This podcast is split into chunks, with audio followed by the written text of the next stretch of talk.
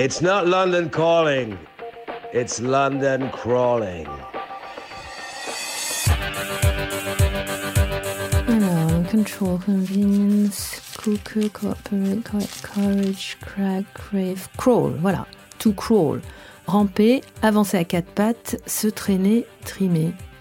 Ah ouais. Mais pourquoi il a dit ça, lui? It's London crawling.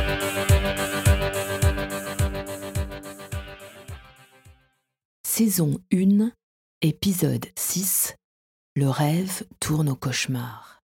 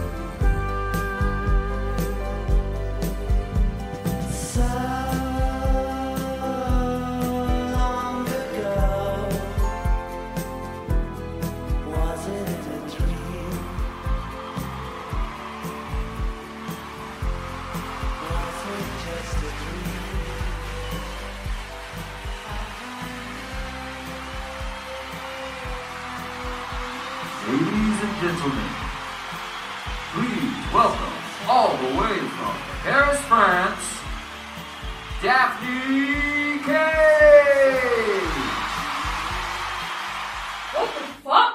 Aïe What? What are you doing? Non mais ça va pas, non? Did you just cheat on me? J'ouvre péniblement les yeux, mais dans le noir, je ne distingue pas le visage de celui qui vient de me tirer de mon rêve en me tirant par les cheveux. Terrorisé, immobile, je cache vite mon visage sous les couvertures, pendant que des bruits de lutte retentissent maintenant de l'autre côté de la pièce. Mon agresseur a changé de victime. Une gifle claque. J'en profite pour découvrir mon visage, et la lumière s'allume au moment même où j'ouvre à nouveau les yeux. Non mais qu'est-ce que c'est que ce délire? Là, juste devant moi, Paco est littéralement en train de se faire tabasser. Toujours la main sur l'interrupteur, en caleçon et les cheveux plus ébouriffés que jamais, il se protège le visage comme il peut mais ne semble pas vouloir se défendre. L'assaillant est pourtant bien plus fluet et menu que lui. De dos, on dirait même plutôt un gamin, un adolescent à la peau sombre et au crâne rasé. Paco réussit tant bien que mal à se dégager et l'autre le repousse violemment sur le canapé où il avait pourtant paisiblement commencé sa nuit. La fille, car il s'agit bien d'une fille, me fait maintenant face, mais ne me calcule pas du tout. Ses yeux écarquillés fusillent Paco. Elle le pointe maintenant du doigt en signe de menace, mais à part les fuck qui reviennent régulièrement, j'arrive pas à comprendre un traître mot de ce qu'elle crie à tue-tête.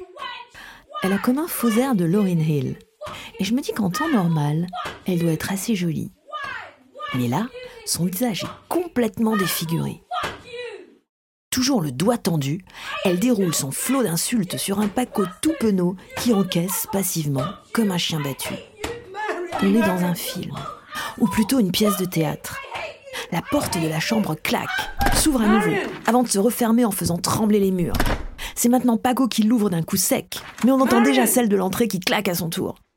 Marion! Je crois bien qu'il est sorti dans la rue, pieds nus et en caleçon. Marion! Marion!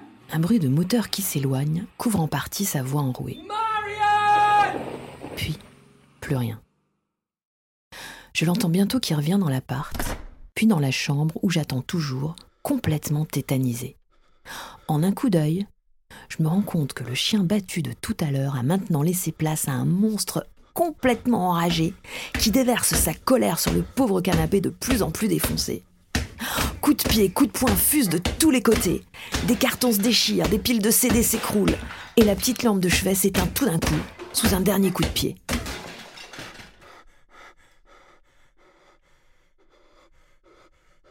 Et puis soudain, silence. Toujours blotti dans le coin du lit, la couette remontée jusqu'au menton, Je m'attends au pire.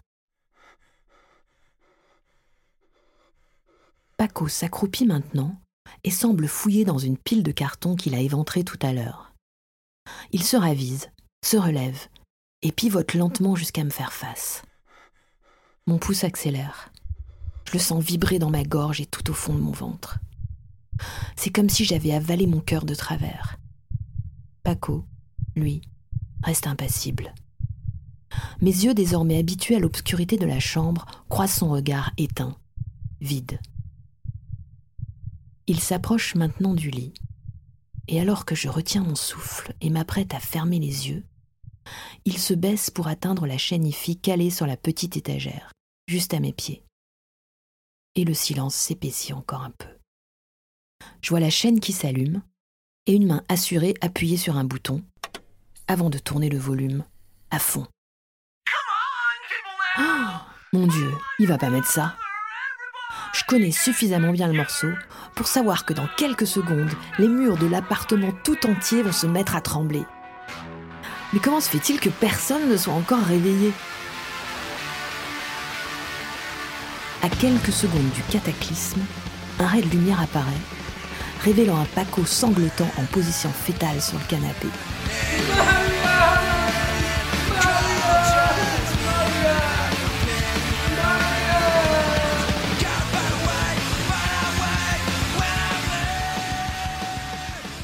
La porte de la chambre s'ouvre tout doucement sur une silhouette longiligne, surplombée d'une masse de cheveux emmêlés. Je reconnais tout de suite une des filles qui trinquait avec nous dans la cuisine. Comment s'appelait-elle déjà? Naya, Maya. euh, Ah oui, Amaya. Come on, come on, hurry up. Quoi? Quick, rápido, viens aquí. Take your stuff and come over to sleep in my Je room. bondis hors du lit et la fille m'aide à traîner la guitare et l'ampli à travers la chambre, sous le nez de Paco, qui, toujours indifférent, se balance lentement d'avant en arrière en gémissant. Oh my god! Just in time. Car de nouveaux hurlements font déjà trembler la cloison. Marlon Brando dans un tramway nommé Désir, c'est de la gnognotte à côté. Amaya n'a pas l'air de trop s'en soucier. Elle grimpe sous le grand lit double qui occupe quasiment toute sa petite chambre et me fait une place à côté d'elle. When he's like that, it can carry on for hours. Sous son débardeur XXL, elle ne porte qu'un string aux couleurs du drapeau anglais. J'avoue que je ne suis pas très à l'aise. Mais à ce stade de la nuit, je suis plus à ça près. Je me glisse à mon tour sous les couvertures et me colle bien contre le mur. Amaya me regarde d'un air amusé. Buenas noches. And welcome to London. et la lumière s'éteint. C'est la fin de cet épisode. Merci de l'avoir suivi jusqu'au bout. Merci également à Robbie Sinclair, Benny Muendakani, David Jornat Marotto et Milena Kaufman de m'avoir prêté leur voix. Et puis merci à John Lennon et Nirvana, que vous pouvez retrouver sur la playlist de London Crawling. Ça vous a plu? N'hésitez pas à vous abonner, à partager cet épisode autour de vous et, surtout, à laisser des avis et commentaires sur votre plateforme d'écoute préférée. Vous pouvez également suivre l'actu et les projets de London Crawling sur Facebook, LinkedIn et Instagram. Merci encore et la suite au prochain épisode.